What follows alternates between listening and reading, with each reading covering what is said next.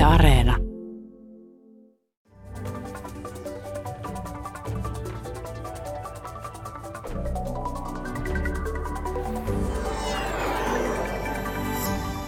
Mitä käytännön ongelmia voi piillä EUn metsien käyttöä koskevassa taksonomia-asetuksessa ja mikä on se salaisuus, millä jotkut jäsenmaat saavat kantansa ja näkökulmansa läpi komissiossa ja jotkut, kuten Suomi, eivät niin helposti saa.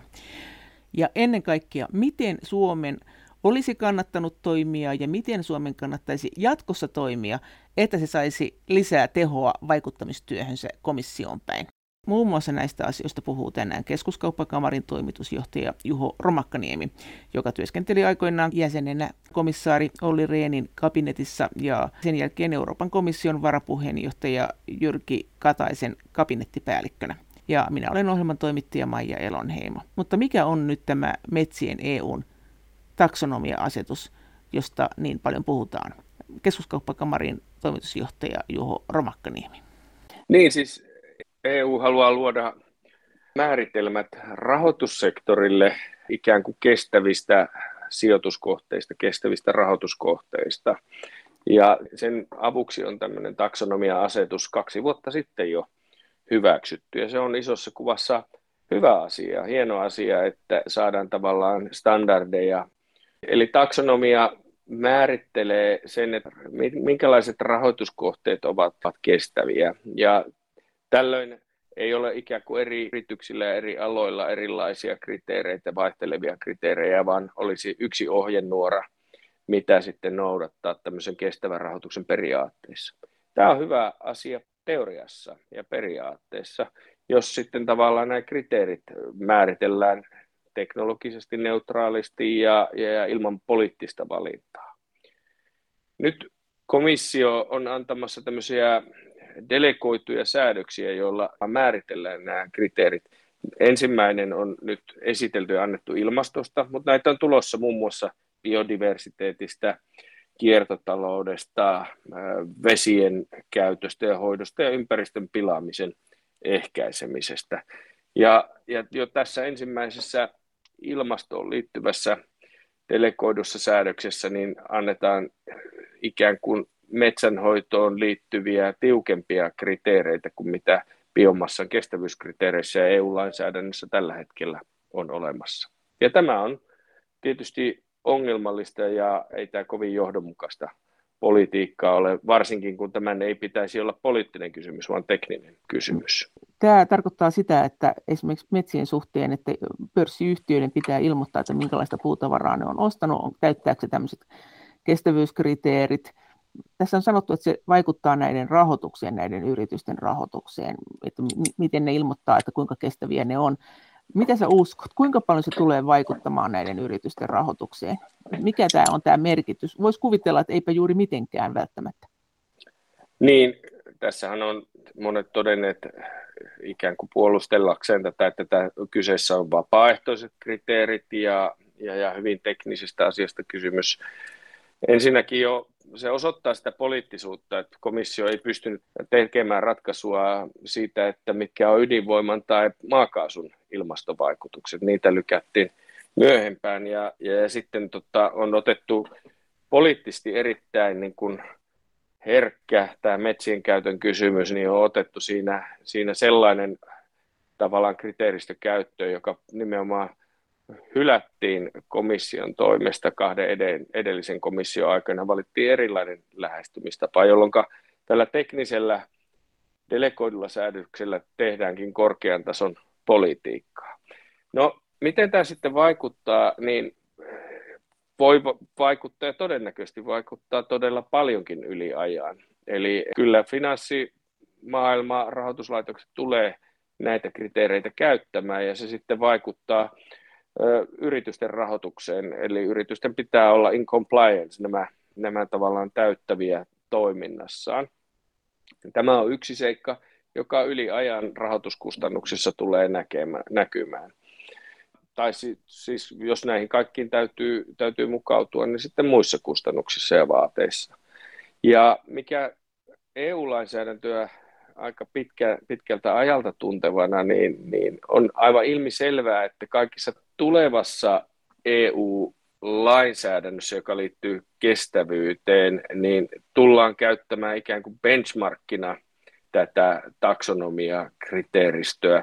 Joten vaikka tämä, tämä päätös on teknisluonteinen, niin sillä tulee olemaan isot kerrannaisvaikutukset lainsäädäntöön tulevaisuudessa. Eikö nyt ole sanottu, että nyt sitä on jo alustavasti vähän viitattu siihen ympäristölainsäädännössä, tähän, tähän taksonomiasäädöstöön, siis Suomen kansallisessa lainsäädännössä, että sitähän on nyt ajateltu, että näin ei pitäisi olla, mutta näin on. Oletko seurannut? Joo, kyllä. Ympäristöministeriö on jo lakiluonnoksissaan viitannut taksonomia kriteeristöön, joten tämä tulee sekä EU-lainsäädännössä että kansallisessa lainsäädännössä semmoiseksi benchmarkiksi joka tulee sitten kattavasti vaikuttamaan kaikkien meidän lainsäädäntöön. No, mutta se on kuitenkin näin, että se ei koske mitään, että tämä koskee vain EUn antamaa rahoitusta, vaan tämä on tämmöinen tieto, joka on vuosikertomuksissa rahoittajien valmiiksi luettavana. Onko mitään sellaista rahaa, joka on sidottu siihen tiukasti, että jos ei tätä taksonomiaa noudateta, niin esimerkiksi EU tai tipu joku tietty laina? Tämä taksonomia asetushan määrittää tavallaan antaa benchmarkit, tämmöiset hyvät suuntaviivat yksityisille rahoituslaitoksille ja rahoituksen, että mikä on kestävää ja mikä ei. Toistaiseksi se ei määritä tavallaan EUn omia poliitikkoja millään tavalla muuten, mutta vaarana ja uhkana on se, että tulevaisuudessa EU-rahoituksessa tullaan myöskin ja, ja budjetissa ja muualla, muussa lainsäädännössä käyttämään tätä benchmarkkia, ja se on vaarana vain silloin, jos tämä on rakennettu huonosti. Ja se toinen vaara, mistä sä sanoit, on se, että näitä ruvetaan sitten käyttämään myös niin kuin maiden sisäisessä lainsäädännössä benchmarkina, tämmöisenä niin kuin mallina, että otetaan se tosta, kun se on tuolla jo valmiiksi määritetty. Siis sekä EU-lainsäädännössä että kansallisessa lainsäädännössä. Ja jos se on näin surkealla tavalla valmisteltu ja surkealla poliittista tavalla päätöksentekoa käyttäen todettu, niin, niin tota, nämä, nämä haitat sitten vain kertautuvat. Nythän on sanottu, että nämä vaatimukset, niin näitä on komissio vähän vetänyt takaisin, se miettii niitä vielä lisää. Luuletko, että tulee jotain keskeistä, joka tulee olemaan merkittävää metsänomistajien kannalta? Niin, kyllähän nyt jo tässä ilmastotaksonomiassa niin pienmetsän omistajille ihan muutaman hehtaarin me, hehtaarin tämmöisten metsäpalstojen omistajille tulisi raportointivelvollisuuksia. Ja nyt sitten viittasit siihen, että tämän biodiversiteettiin liittyvässä delegoidussa säädöksessä tulisi vieläkin tarkempaa säätelyä, muun muassa tämmöinen 20 prosentin suojeluvelvoite, eli pitäisi olla suojeltua metsää sitten 20 prosenttia, mutta mistä se on epäselvää. Mutta se olisi niin. metsänomistajakohtainen kuitenkin. Niin, tämä, tämä on hieman epäselvää, koska totta, kyllä tällaiset suojelupäätökset pitää olla taas kansallisia kysymyksiä, jossa tavallaan merkittävät luontotyypit ja tärkeät luontotyypit kartoitetaan ja tehdään tavallaan kansallisella tasolla koko meidän luontomme tasolla, eikä millään metsätilakohtaisella tasolla tai pienemmällä tasolla.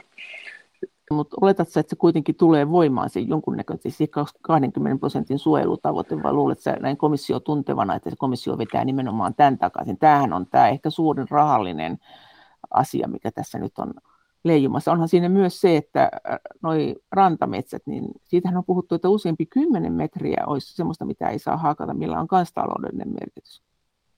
Niin, saa nyt nähdä. Ehkäpä tämä Suomenkin kanta tässä, tässä äänestää vastaan tähän ilmastoon liittyvässä delegoidussa säädöksessä näihin metsäkysymyksiin liittyen on saanut, saanut komissiossa nyt harkinnan aikaa, että pitää ehkä olla tarkemmin katsomassa, mitä näihin saa laittaa sisään, koska tätä, nyt tänne on päässyt hyvin sellainen yksipuolinen ympäristöjärjestöjen agenda määrittämään tätä keskustelua. Siellä toki asiasta vastaavan varapuheenjohtajan Frans Timmermansin kabinettipäällikkö Diederik Samsom on entinen Hollannin Greenpeacein työntekijä ja komission ajoilta niin tunnistan kyllä, että tässä nykyisen komission esittämissä asioissa niin on tämä ympäristöjärjestöjen agenda syvällä sisällä.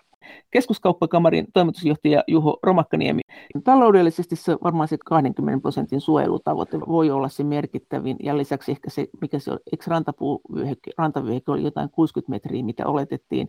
Siellähän on kaikenlaista muuta jättöpuuta ja näin, mutta Mitä tämä tarkoittaisi metsien arvonalennuksen suhteen? Että, siis jos tätä noudattaa metsänomistaja, niin kuinka paljon hänen metsiensä arvo laskee?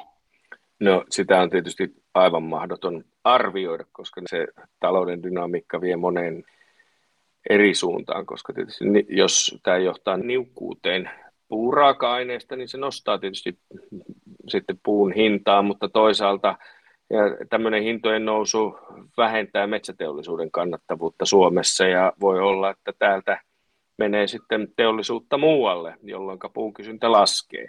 Ja joka tapauksessa, jos vähemmän pystyy enää hyödyntämään puustoa, niin, niin se on kolmas muuttuja tässä. On vaikea arvioida, mikä se niin kuin loppulasku näistä on, mutta se on merkittävä ja haitallinen.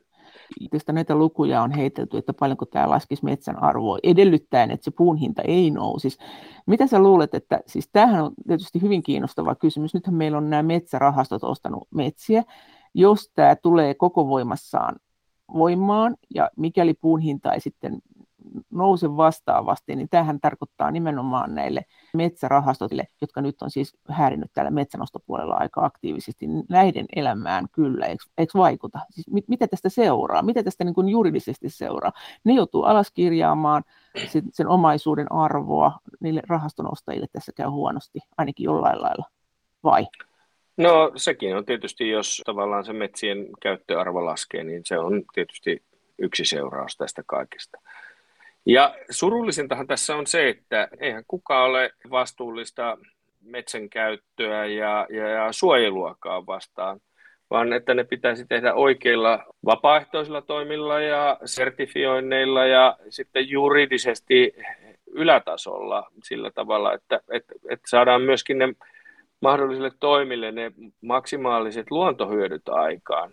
Tämä on nyt täysin väärä tapa alkaa mikromanageeraamaan metsänhoitoa tämmöisessä säädöksessä. Miten sä sanot siihen, että tämä on vapaaehtoista? Että ei, ei, ei tästä tarvitse välittää, jos ei halua välittää, niin sen kuin välittämättä vaan. Niin, no tietenkin tämä on ohjenuora sille kestävälle rahoitukselle tulevaisuudessa, niin eihän, ei sellaisesta tietysti tarvitse välittää, mutta se tulee välillisesti johtamaan sitten rahoituskustannusten nousuun ja tuskin kukaan haluaa tulla leimatuksi vastuuttomaksi liiketoiminnan harjoittajaksi, varsinkin kun nämä yritykset, mistä me puhutaan, niin ne on maailman vastuullisimpien yritysten joukossa. Ja siis oletko sitä mieltä, että tässä tulee tämmöinen sertifikaatti tavallaan, että tästä lähtien, jos haluaa väittää olevansa luontoystävällinen, niin näitä on noudatettava. Luuletko, että tästä lähtee siihen, että näihin tuotteisiin tulee jotkut leimat, että tämä on nyt tätä EUn kestävää esimerkiksi paperia, silloinhan se tarkoittaisi käytännössä sitä, että ne, jotka käyttää paperia, esimerkiksi lehdet ja kirjat, niin kyllähän niiden nyt kannattaisi ostaa sitä sertifioitua. Kun jos on iso firma, niin kuinka paljon silloin varaa sitten olla toteuttamatta Niin, tämä, tämä on minusta ilmiselvä seuraus, että, että tästä tulee sellainen standardi, jota, jota tullaan sitten noudattamaan kaikessa, koska se on niin universaalein ja, ja yksinkertaisin kysyä, mihinkä voi nojautua. Ja siksi tämä on täysin vääristelevää ja vähättelevää puhetta, että tämä on vapaaehtoinen tai tämä on tekninen kysymys. Huomaa kyllä, ketkä tällaista vähättelyä tekee, että tämähän on vapaaehtoinen ja tekninen, niin heillä on intresseissä samoilla tahoilla myös saada tämmöinen ylisääntelevä, liian kireä tavallaan määritelmä hyväksyttyä. Sä olet sitä mieltä, oletko, että tästä todennäköisesti tulee eräänlainen sertifikaatti, joka saattaa näkyä vielä niin kuin tuotteessakin jonain leimoina, niin kuin nyt on PEFC tämmöisenä, niin että tämä noudattaa EUn sitä tätä ja tuota säädöstä?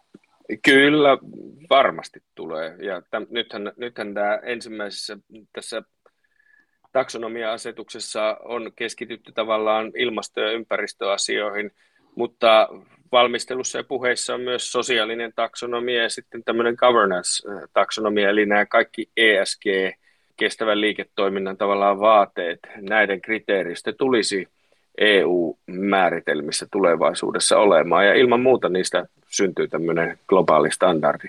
Siksi ei ole aivan sama, että mitä tässä nyt päätetään, vaan sillä on isot ja pitkäkestoiset merkitykset sä sanoit nyt, että on tulossa myös muuta, kun nyt on tämä metsiin kohdistuva taksonomia, niin erilaisia taksonomioita on tulossa, jotka vaikuttaa eri alueille. On tulossa muun muassa, sä sanoit, sosiaalinen taksonomia. Mitä siitä tiedetään? Mitä siitä ollaan mieltä yleensä EU:ssa? Halutaan tämmöisen sosiaalisen tavalla ihmisoikeus ja sosiaalisten vastuullisten kestävien toimien kriteerit myöskin määritellä samankaltaisesti kuin tässä ilmasto- ja ympäristöpuolella ollaan tällä hetkellä toimimassa. Ja tulevaisuudessa myös sit kaikessa myös muussakin tässä corporate governanceissa, että miten yritysten hyvä hallintotapa toimii. Eli tämä ESG-periaatteet, jotka on niin kestävän liiketoiminnan eri osa-alueita, joita yritykset jo itsesääntelyn osalta ja monessa lainsäädännössä tietysti noudattaa, niin, niin tähän halutaan EU-tasolta tällaiset ohjenuorat luoda. Mutta kuten ollaan nähty, niin tämä ei olekaan niin yksinkertainen kysymys. Ei varsinkaan, jos komissiossa halutaan ylittää roolinsa ja politisoida nämä kysymykset. No tässähän on sanottu, että komissio on tehnyt tämän niin sanotulla delegoidulla säädöksellä, eli komissio saa nyt aika vapaat kädet nämä yksityiskohdat määrittää miten se olisi muuten ehkä joutunut alistamaan niin neuvostolle ja parlamentille paljon tiukemmin, eikö mm. näin ole?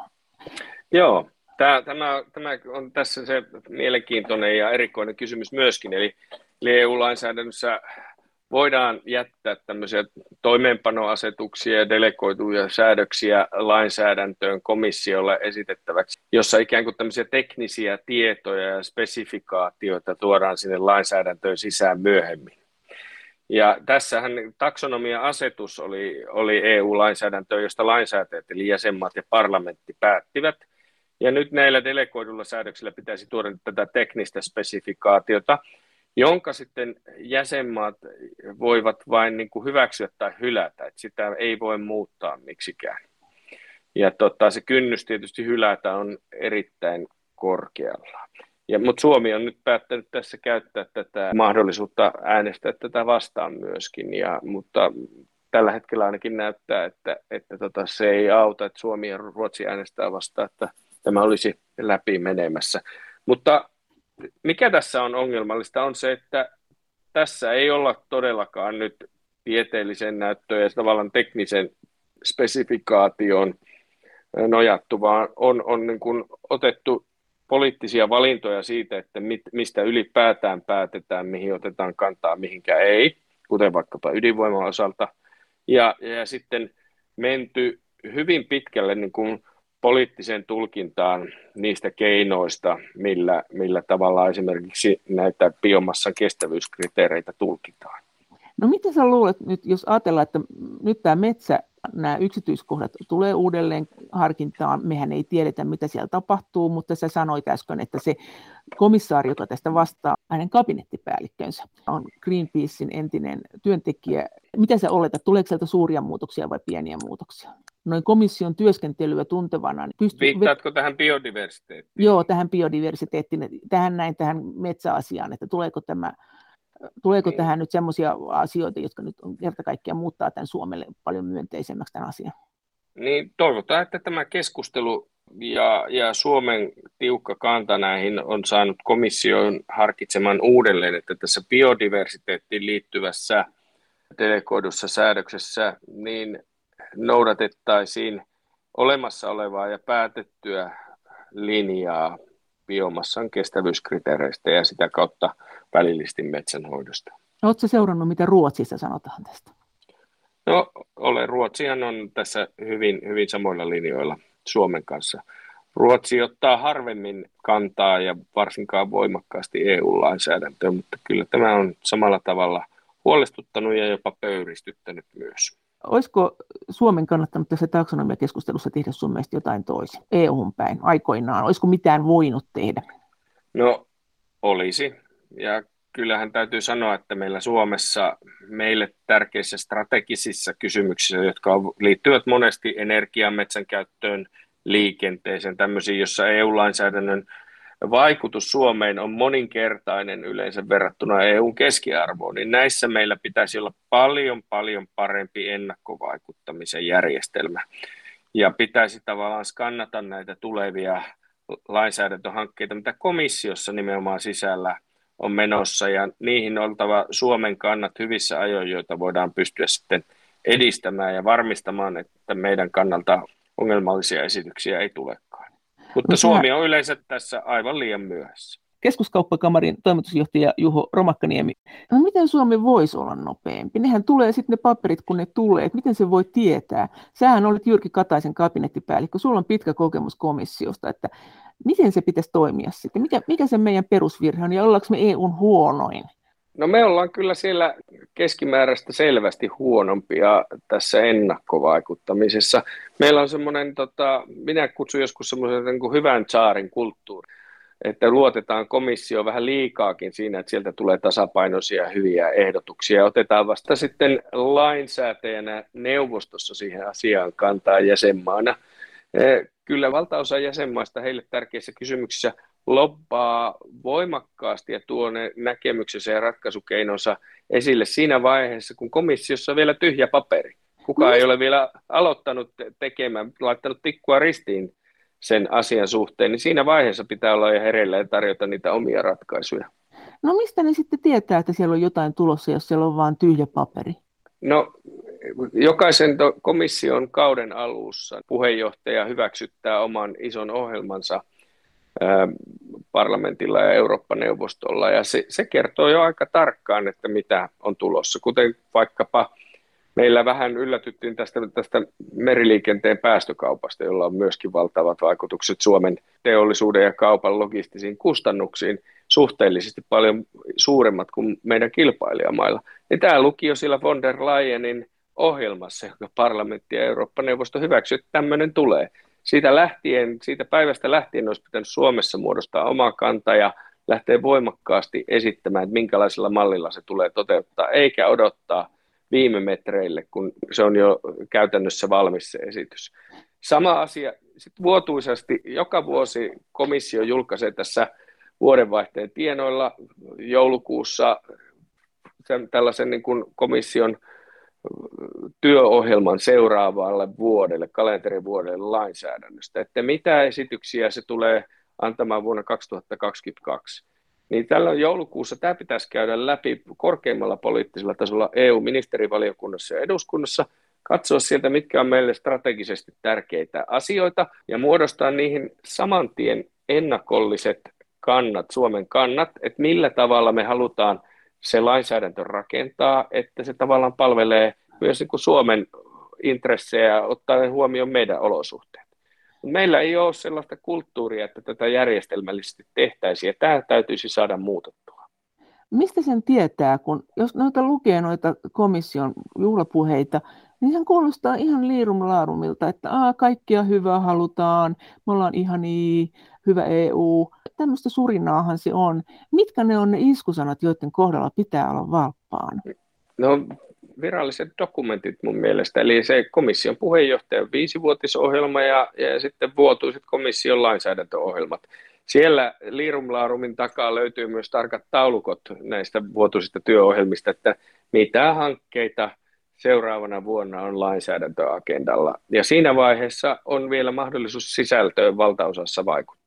No mikä elin se, niin kuin sä sanoit äsken, että ministerivaliokunta joka tapauksessa joka vastaa EU-asioista, mutta siis mikä elin se on, joka, joka se ei kuka virkamies se on, tai pitäisikö joku perustaa joku uusi virkamies, että kenen tässä pitäisi olla haukkana, mikä, meillä, mikä tässä meidän systeemissä niin kuin mättää, että onhan meillä nyt niin kuin suuri valiokunta sihteeristöineen ja kaikkea, että kuka? Niin, kyllä meillä ihan tarpeeksi on päätöksentekoelimiä ja virkamiehiä, pitäisi vaan päättää näistä proseduureista, että millä tavalla meillä tämä ennakkovaikuttaminen saadaan kuntoon. Millä tavalla meillä jokaisen komission osalta ja sitten vuotuisten työohjelmien osalta, että millä tavalla meillä päätetään Suomen ennakollista kannoista hyvissä ajoin silloin, kun meillä on mahdollisuus niillä vielä vaikuttaa komission sisäiseen valmisteluun. Onko siinä joku ero ollut sun mielestä, että mitkä hallitukset on ollut hyviä vaikuttaa ja mitkä ei ole ollut hyviä vaikuttaa?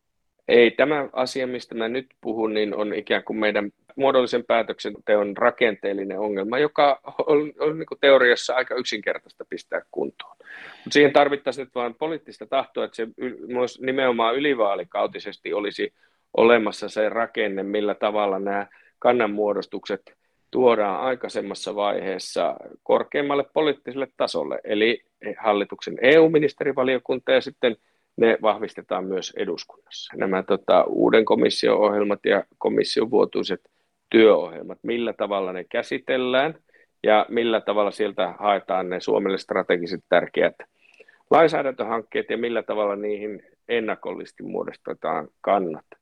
Meillä on sellainen perinne, että tavallaan korkeimmalla poliittisella tasolla kannanmuodostus tehdään vasta siinä vaiheessa, kun komissio on antanut esityksensä, kun no, pitää neuvostossa määrittää kantaa. No jos esimerkiksi Saksa ja Ranska sanotaan, että ne, ne hyvin paljon vaikuttaa myös komission työskentelyyn, onko ne ne taitavimmat ja miten se lobbaaminen siellä tapahtuu? Voisiko Suomi, kuuntelisiko kukaan Suomea, jos Suomi menisi sinne? Suomi on kuitenkin aika pieni maa verrattuna johonkin Ranskaan ja Saksaan. Kuuntelisi ilman muuta. Ranskalla ja Saksalla on ne resurssit, ne näkee tämän hyvin dynaamisena, että komissio on työrukkanen EUlle. Komissiossa tapahtuu se valmistelu ja siellä inhimillisesti byrokratiassakin niitä asioita toteutetaan ja se, joka tuo ennakolta tärkeitä asioita ja tietoja ja näkökantoja esille, niin sehän on positiivinen puoli. Että itse olen siellä komissiossa, kahdessa komissiossa toiminut ja nähnyt ja kokenut, että, että virkamiehet suhtautuvat erittäin positiivisesti siihen, kun jäsenmaa tuo ratkaisuehdotuksia ja tiettyjä herkkyyksiä ja dataa ja tietoa – jo heti sinne lainsäädäntötyön alkuvaiheessa, niin se helpottaa heidän työntekoaan ja tietää, että se on sitten myöhemmässä vaiheessa vähemmän ristiriitaista ja vaikeaa sen lainsäädännön läpisaaminen, jos tietyt asiat on otettu huomioon alusta saakka. No onko Ruotsi määlinyt samalla lailla kuin Suomi? Ruotsistahan sanotaan, että ne on vähän silleesti, että ne, ne suhtautuu aika viileästi EU-hun. Onko niillä tämä sama vika kuin meillä? Me ollaan nyt tässä metsäasiassa samalla puolella ja ilmeisesti me ei nyt olla missään vanhassa voiton vankkureissa. No Ruotsin valtio on, jos mahdollista, niin vielä huonompi. Kyllä meillä on vähän samanlaista kulttuuria tässä. Mutta mikä Suomella taas on parempaa, niin suomalaiset tavallaan järjestöt ja yritykset ovat paljon aktiivisempia suhteessa niin EU-vaikuttamiseen kuin ruotsalaiset, jolloin tavallaan se Suomen viesti ja Suomen asiat ja erilaiset ratkaisumallit, niin ne saa enemmän kaikupohjaa Brysselissä. Ei tässä se, että onko suuri vai pieni jäsenmaa ole se ratkaiseva, vaan kyllä sillä aktiivisuudella voi saada isojakin asioita aikaan, kun vaan tietää, mitä puhuu, milloin puhuu ja kenelle puhuu. No, tämä, eikö tämä metsien tämä taksonomia-keskustelu, tämä alkutahdithan lyötiin silloin, kun Suomi oli puheenjohtajana. Olisiko Suomen silloin pitänyt tehdä jotakin, jos se nyt on sitä mieltä, että tämä ei ole hyvä ajatus no. tässä muodossa? No, olisi ilman muuta, siis olisi ilman muuta, kun itse vielä oli sitä ajamassa läpi puheenjohtajamaana, niin heti silloin tavallaan Suomen ennakollinen kanta olla valmiina, että millä tavalla ilmasto- ja biodiversiteetin nämä, nämä tota, määritelmät tulisi toteuttaa. Suomella pitäisi olla siihen näkemys, ja mitä asioita pitää ottaa huomioon ja mitä ei ainakaan saa tehdä. Niin kuin tämmöiset kannat olla, olla tota, käytössä ja sitten virkamiehet ja poliitikot olisi voineet niitä sitten tavallaan edistää, lopata niitä sitten komissio ja valmistelevien virkamiesten ja komissaarien suuntaan. No miten iso ongelma se sitten siellä komissiossa on, että etujärjestöt loppaa siellä, että tavallaan onhan se varmaan ihan hyvä lisäinformaatio, mutta onhan siinä sitten nämä painopisteongelmat, että ne lobbaa, jolloin varaa, niiden ääni kuuluu. Eikö se kuitenkin pitäisi olla niin, että se valtio lobbaa kaikkein eniten nämä kruununlopparit, nämä virkamiehet? Meillä on erittäin osaavia ja taitavia virkamiehiä, jotka on hyvin verkottuneita Brysselissä, mutta jos ei ole olemassa Suomen virallista kantaa, niin he voivat niin kuin puhua yleisellä tasolla ja sanoa hyvää päivää kirvesvartta, tämä on varmaan Suomelle tärkeä asia, mutta emme me tiedä, mitä mieltä Suomi on. Että ja, siis... ja tämä on se iso, tämä on se meidän ongelma, joka tulee tästä ennakollisen kannan muodostuksen puutteesta ja tämmöisestä niin kuin strategisemman vaikuttamisen puutteesta. Mutta missä vaiheessa ja miten se EU-asioihin vaikuttaminen meillä sitten ihan käytännössä pitäisi aloittaa? Keskuskauppakamarin toimitusjohtaja Juho Romakkaniemi.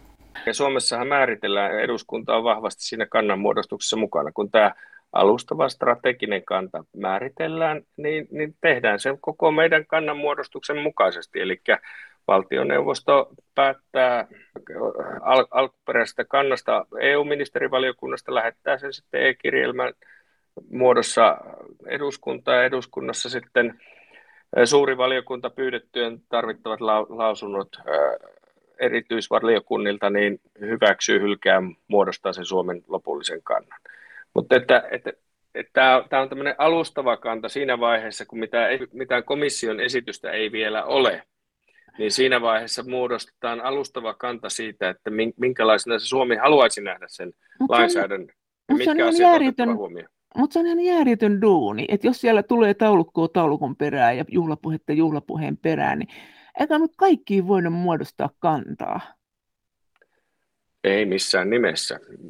Tota, meillä, niin kuin sanoin, että pitäisi tähän komission vuotuiseen työohjelmaan kerran vuodessa tulevaan, niin keskittyä ja katsoa sieltä, että mitkä ensi vuonna on lainsäädäntöhankkeet, jotka aiotaan antaa, mitkä on niiltä Suomen kannalta olennaisia asioita ja alueita, ja muodostaa niihin se alustava kanta. Ja sä oot sitä mieltä, että se on helppo arvata, että se koskee Suomea?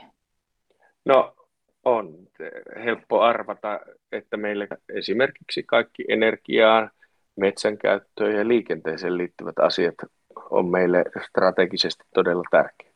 Miten tämä nyt suunnilleen menee? Ihan, että mitkä maat on hyviä EU-vaikuttajia ja mitkä huonoja komission no, kautta? No ihan parhaita on tietysti suuret jäsenmaat ja vanhat jäsenmaat, eli, eli kyllä nyt Saksa ja Ranska on ylivertaisia, mutta sitten Belgia ja Hollanti on hyviä, Italia, Espanja on, on erinomaisen hyvä. Onko Espanja hyvä? Vaikuttaja. On. Sitähän on kritisoitu, että miksi ne on niin hiljaisia EU-asioissa. Ei ne olekaan. Ei, koska he pystyvät vaikuttamaan etukäteen. He, he, he, heidän kantansa tiedetään aina ja otetaan huomioon, niin ei tarvitse kiistellä. Miten Britannia, oliko se hyvä? Iso-Britannia oli, oli myöskin hyvä, hyvä jäsenmaa, mutta sen, niin kuin tämä kompleksisuus EU-jäsenyyden kanssa oli omituinen, että ikään kuin he välillä halusivat haastaa riitaa, etteivät halunneetkaan ennakollisesti vaikuttaa asioihin, jotta, jotta voisivat sitten julkisuudessa – osoittaa, että EU on taas väärässä. Ketkä on huonoja? Niin kuin Pohjoismaat, Suomi, Ruotsi ja uudemmat jäsenmaat Itä-Euroopasta pienemmillä resursseilla on, on niin kuin sellaisia, joilla ei ole hirveän vahva vaikutusvalta. Siellä toki Puola ja Unkari esimerkiksi on selkeitä poikkeuksia tästä. He ovat erittäin hyviä loppaamaan siis omia asioitaan. Vaikkapa monivuotisissa rahoituskehyksissä, niin, niin heidän tota, kädenjälkeensä näkyy usein hyvin. No kun sä näet tämmöistä loistelijasta toimintaa Ranska ja Saksa, niin minkälaista se on, kun se on oikein loistokasta? No se on loistokasta silloin, kun koko EUn agenda määritellään käytännössä haluamisi suuntaviivojen mukaisesti. Että vaikkapa komission puheenjohtaja von der Leyenin koko tässä ohjelmassa, niin siinä näkyy paljon jo Saksan ja Ranskan kädenjälki. Eli määritellä agendaa, mitä EU tulee tekemään tulevina vuosina. Niin, mutta miten ne tekee? Miten sä näet ne siellä käytävillä? Miten ne siellä kävelee? Kenen luokse ne menee? Järjestääkö ne jotain cocktailtilaisuuksia? Miten se voi olla niin, että niitä aina kuunnellaan? Totta kai ne on suuria, mutta mikä siinä taidokkuudessa on sitä, mikä susta on sitä hienoa? No vaikkapa se, että ne etukäteen julkaisevat papereita ja julkistavat ohjelmiakin, että mitä EU pitäisi tulevaisuudessa tehdä. Koska Suomen hallitus on vaikkapa julkistanut ohjelman, että mitä seuraavan komission pitäisi kokonaisuudessaan toteuttaa, mitkä on niin keskeisiä hankkeita, ja olisi valmis myös sitten sen lainsäädäntöohjelman valmistelemaan siihen taustalle, niin, niin tota, nämä isot jäsenmaat ikään kuin pitää sitä itsestäänselvyytenä, että jonkunhan sitä poliittista kehitystä pitää ohjata. Vaikka komissiolla on tavallaan lainsäädäntöön valmistelu- ja antamismonopoli, niin jokuhan sen poliittisen agendan aina synnyttää. Eihän se synny tyhjiössä. Eli siis tämä tarkoittaa sitä, että esimerkiksi jos me nyt kuulutaan jollain lailla siihen nuukaan nelikkoon, jotka ei haluta, että EU käyttää paljon meidän kansallisia rahojamme, niin meidän pitäisi klikkiytyä ja ruveta tekemään aloitteita ja, ja sitten tämmöisiä lakialoitteita tehdä myös, kirjoittaa niitä valmiiksi komission virkamiehille, jotka sitten tosiaan voivat mennä sinne brysseliläiseen kalaravintolaan siksi aikaa, kun joku kirjoittaa niille tämän alustavan lain. Tämä on siinä mielessä hyvä esimerkki, että Suomellehan on äärimmäisen, miten se olisi vaikea ja sitä kautta strategisesti tärkeää, miten tämä EUn taloushallinnon tulevaisuus menee, miten, minkälaisia on nämä taloussäännöt, mitä tapahtuu EUn budjetille, voiko EU velkaantua tulevaisuudessa samalla tavalla kuin se velkaantuu tässä EUn palautumisrahastossa, elpymisrahastossa. Ja kun Ursula von der Leyen omassa State of the Union puheessaan alkusyksystä kertoi, että ensi vuoden aikana, vuoden 2022 aikana komissio tulee esitysten kanssa tästä niin kuin uudesta taloushallinnosta, niin Suomenhan pitäisi kaiken järjen mukaan tarkkaan miettiä ja olla esittämässä, että no minkälaiset säännöt meille käy ja mitkä ei missään nimessä käy ja millä tavalla, mikä voisi olla Suomen kannalta niin kuin hyvä kehityssuunta siihen, mikä nyt on tapahtumassa, tai ainakin vähiten huono, jos haluaa semmoisesta näkökulmasta katsoa. Mutta niin kuin me niin kuin taas täällä olemme tumput suorana ja odottelemme ja ihmettelemme, että mitä sieltä tulee, ja sitten nykyisten kantojen ja eduskunnan linjauksien mukana, niin tuli mitä tahansa sieltä, niin olemme semmoisessa ei-ei-nurkassa. Kun pitäisi olla aina, jos haluaa vaikuttaa niihin sisältöihin, niin pitäisi olla aina tässä yes but-nurkassa. Että kyllä pitää uudistaa, mutta ei tätä ja tätä, ja kun uudistetaan, niin näin ja näin. Mm, miltä se sitten vaikuttaa, kun sanoit, että ei ei nurkassa, että täällä usein sanotaan, että jos me sanotaan EUlle ei, niin se kostautuu. Kostautuuko se? Onko siellä semmoinen koston mentaliteetti, että nyt Suomi ja Ruotsi oli ilkeitä, eivät tykänneet meidän metsätaksonomiasta, tämä kostetaan, taikka että äänestävät siis vastaan, taikka että jos me olisi vaikka menty ja kaadettu se elvytyspaketti, niin olisiko se kostettu meille, kun tuntuu, että ei tule Unkarille ja Puolallekaan mitään kosteta, ja ne on sentään aiheuttanut aika paljon päävaivaa EUlle. Ja tämä, niin, tämä keskustelu on vähän kuin vähän yksinkertaistettua ja ei, ei, ei, kostaminen on väärä sana kaiken kaikkiaan. Sanotaanko näin, että, että tota, enemmänkin pienen jäsenmaan näkökulmasta se näyttäytyy niin, että meitä kohtaan joko on tämmöistä goodwillia, hyvää tahtoa tai ei ole.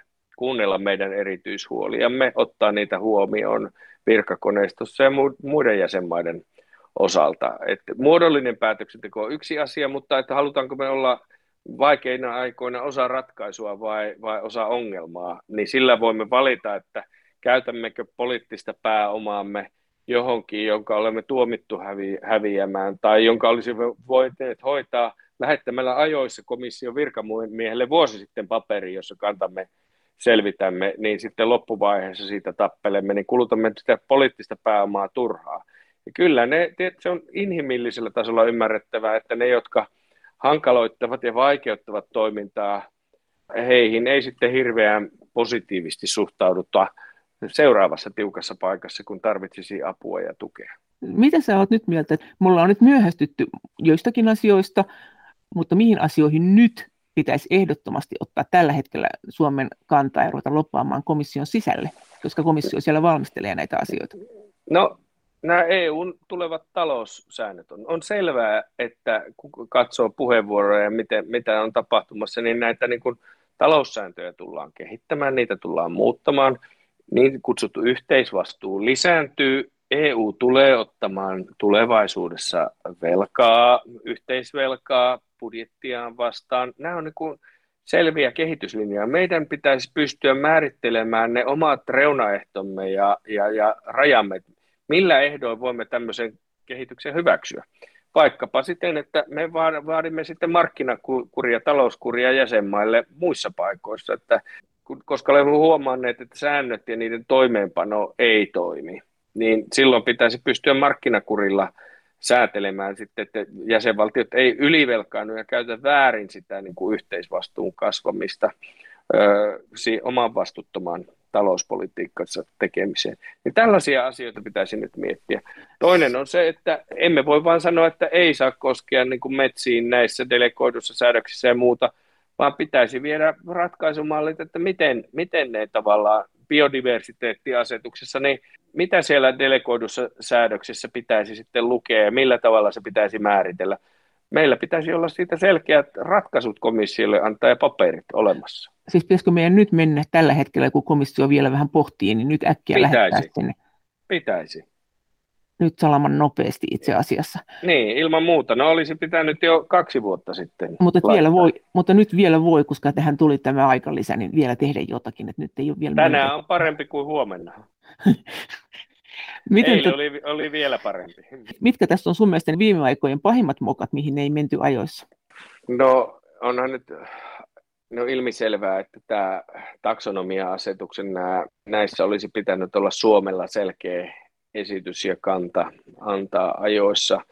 Sitten tuossa Fit for 55-paketissa myöskin, niin ottaa kantaa, että millä tavalla pitää rakentaa meriliikenteen päästökauppa, millä tavalla otetaan huomioon nämä Suomen niin kuin jääolosuhteet siinä ja, ja pidemmät kuljetusmatkat siinä, että meillä ei paitsi suhteellisesti, vaan myös eksponentiaalisesti verrattuna kilpailijamaihin kasvaa kustannukset sen myötä. Ja tässä Fit for 55-paketissahan on tarkoituksena varmistaa se, että EU saavuttaa ilmastovälitavoitteensa vuonna 2030, jolloin unionin kasvihuonepäästöjen halutaan olevan 55 prosenttia pienemmät kuin vuonna 1990.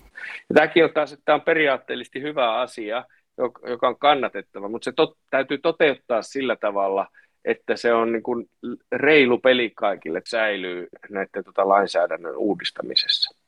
Keskuskauppakamarin toimitusjohtaja Juho Romakkaniemi, miten sitten tämä Ranskan ja Saksan, tämä Ranskan puheenjohtajakausi ja sitten tämä Saksan hallituksen vaihtuminen, Ranskan vaalit, mitä sä oletat, mitä tästä tulee tapahtumaan vielä lähiaikoina EU:ssa? Niin, mikä on sun, sun valistunut arvaus?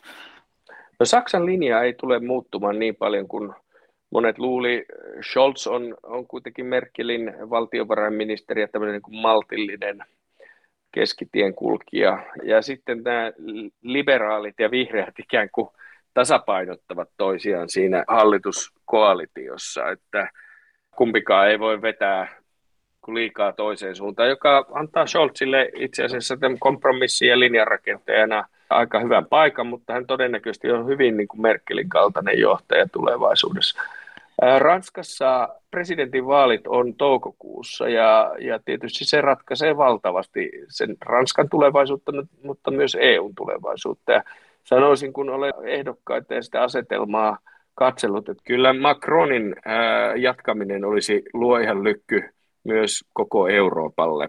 E, että hän, hän on kuitenkin tavallaan ottanut semmoisen aidon eurooppalaisen roolin ja muut vaihtoehdot Ranskan johdossa voisivat olla aikamoisia jokerikortteja kehityksen kannalta.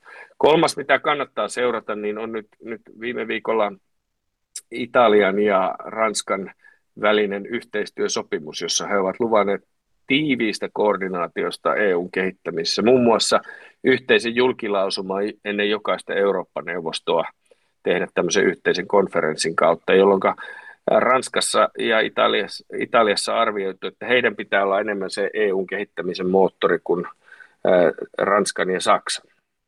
Siis voiko tämä tarkoittaa yhteisvastuiden suhteen mitään muuta kuin lisääntyviä yhteisvastuita, jos Ranska ja Italia liittoutuu entistä vahvemmin? Eipä se paljon muuta voi tarkoittaa. Meidän pitäisi pystyä kertomaan, millä ehdoin tätä taloudellista integraatiota voidaan tehdä. Miten saat mieltä tästä velkaantumisesta EU-alueella tällä hetkellä ja näistä yhteisvastuista, että minkälainen peli tämä on? Ja tietysti tässä on komissio ja iso peluri, mutta tässä on muitakin.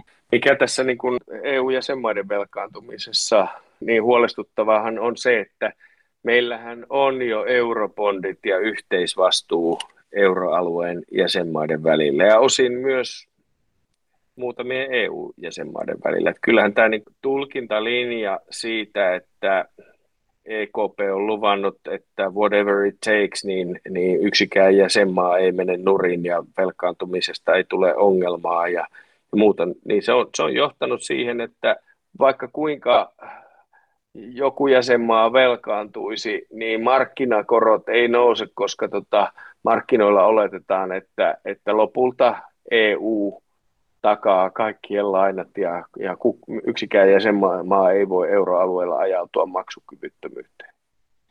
Mutta mitä sä oot mieltä sitten noin niin kuin ihan kauppakamari-ihmisenä, niin eikö tämä nyt kuitenkin ollut aika hyvä tämä löysä rahapolitiikka, että kyllähän EUn talous on kuitenkin porskuttanut hyvin, vai onko se huolissa jollain tasolla tästä?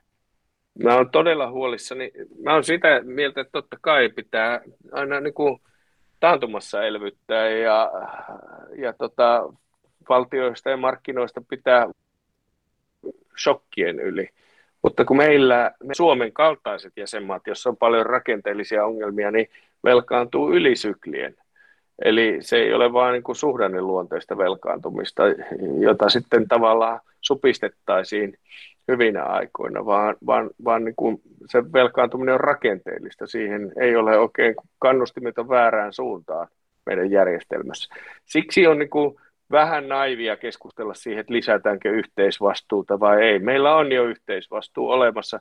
Nyt pitäisi keskustella siitä, että miten se muodollistetaan siten, että siellä myös se jäsenmaa oma vastuu tulevaisuudessa säilyy.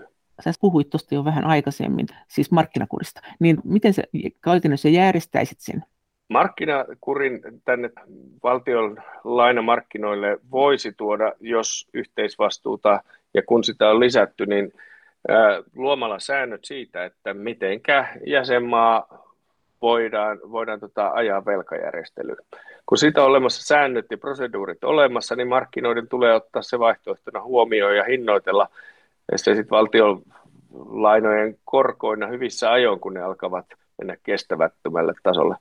Toinen tapa olisi, kun meillä näköjään ollaan järjestelmässä, jossa ikään kuin kaikki euroalueen valtioiden velkakirjat kelpaavat EKPlle vakuusmateriaalina, jolloin tavallaan ne on riskittömiä, niin voisi olla järjestelmät yli pitkän ajan tietyn tason, joka voi olla vaikka tämä 60 prosentin per PKT tason ylittäminen, tai jos sitä nostetaan johonkin, niin se taso tulevaisuudessa ikään kuin ne siihen saakka kelpaavat EKP vakuusmateriaaliksi, mutta jos ylitetään nämä EU-rajat, niin se jäsenmaa joutuu hakemaan markkinoilta rahaa velkakirjoilla, jotka eivät kelpaa EKP-vakuusmateriaaliksi, jolloin se on vain itse niistä vastuussa, jolloin se korkotaso todennäköisesti muodostuisi korkeammaksi, mutta se olisi ikään kuin markkinaesteenä ylivelkaantua tulevaisuudessa. Tämmöisiä malleja on siis olemassa, eh, millä, millä tämä voitaisiin hoitaa, että tämä yhteisvastuu ja sitten se jokaisen oma vastuu ö, olisivat oikeassa tasapainossa. Miten sä sitten luulet, että jos näin tehtäisiin, niin tä, eikö tästä ole aina ollut se vasta-argumentti tai vastaväiti ollut se, että Italia kaatuisi, Italia ei kestäisi mitään muuta kuin tätä nykyistä menoa?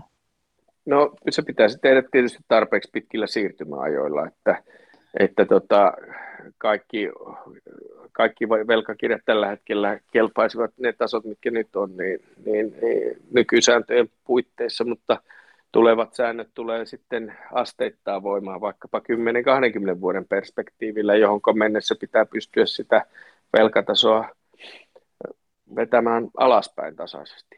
Voisiko tuommoinen mennä läpi, jos esimerkiksi Suomi, Hollanti ja muut nuukat tekisivät tämmöisen aloitteen nyt?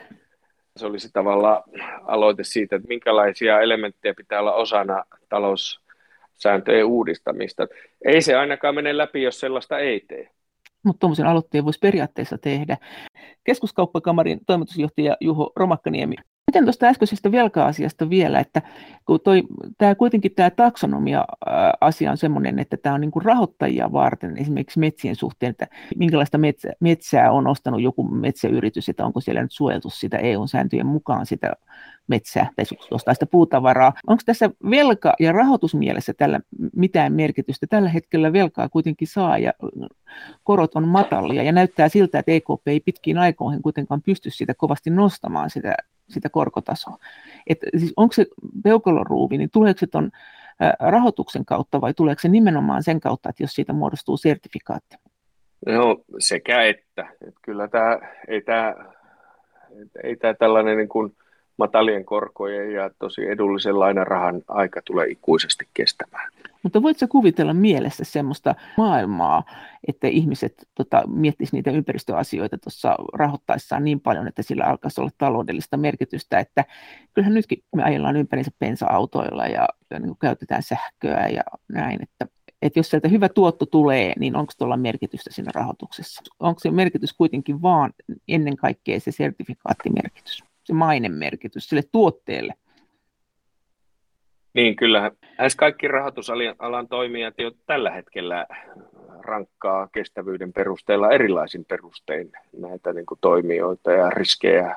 Ja tässä tämän ideana onkin, että luotaisiin yhtenäiset kriteerit sille, ettei olisi tavallaan toimijoiden välissä ja lopulta sitten kuluttajilla epäselvyyttä, että mikä on todellista ja mikä on viherpesua.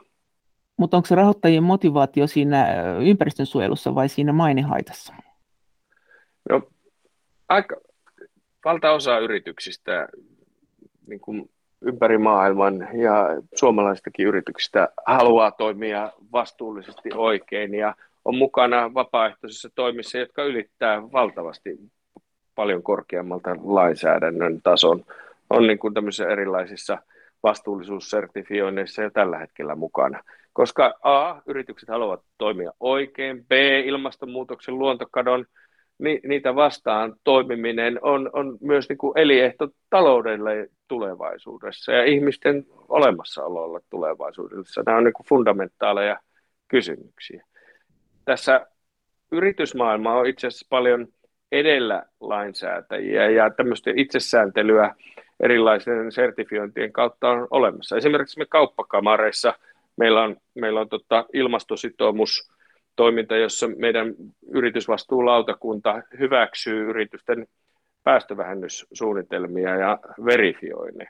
Me koulutetaan, on koulutettu yli 300 pk-yritystä parin viime vuoden aikana laskemaan hiilijalanjälkensä ja tekemään itselleen päästövähennyssuunnitelman sen takia, että ne yritykset haluavat tehdä sen, haluavat toimia oikein. Osalla toki se on, kokevat, että se on asiakkaiden ja yhteistyökumppaneiden ja muiden yritysten tavallaan vaatimuksesta tuleva tämmöinen ehto, mutta hyvä niin.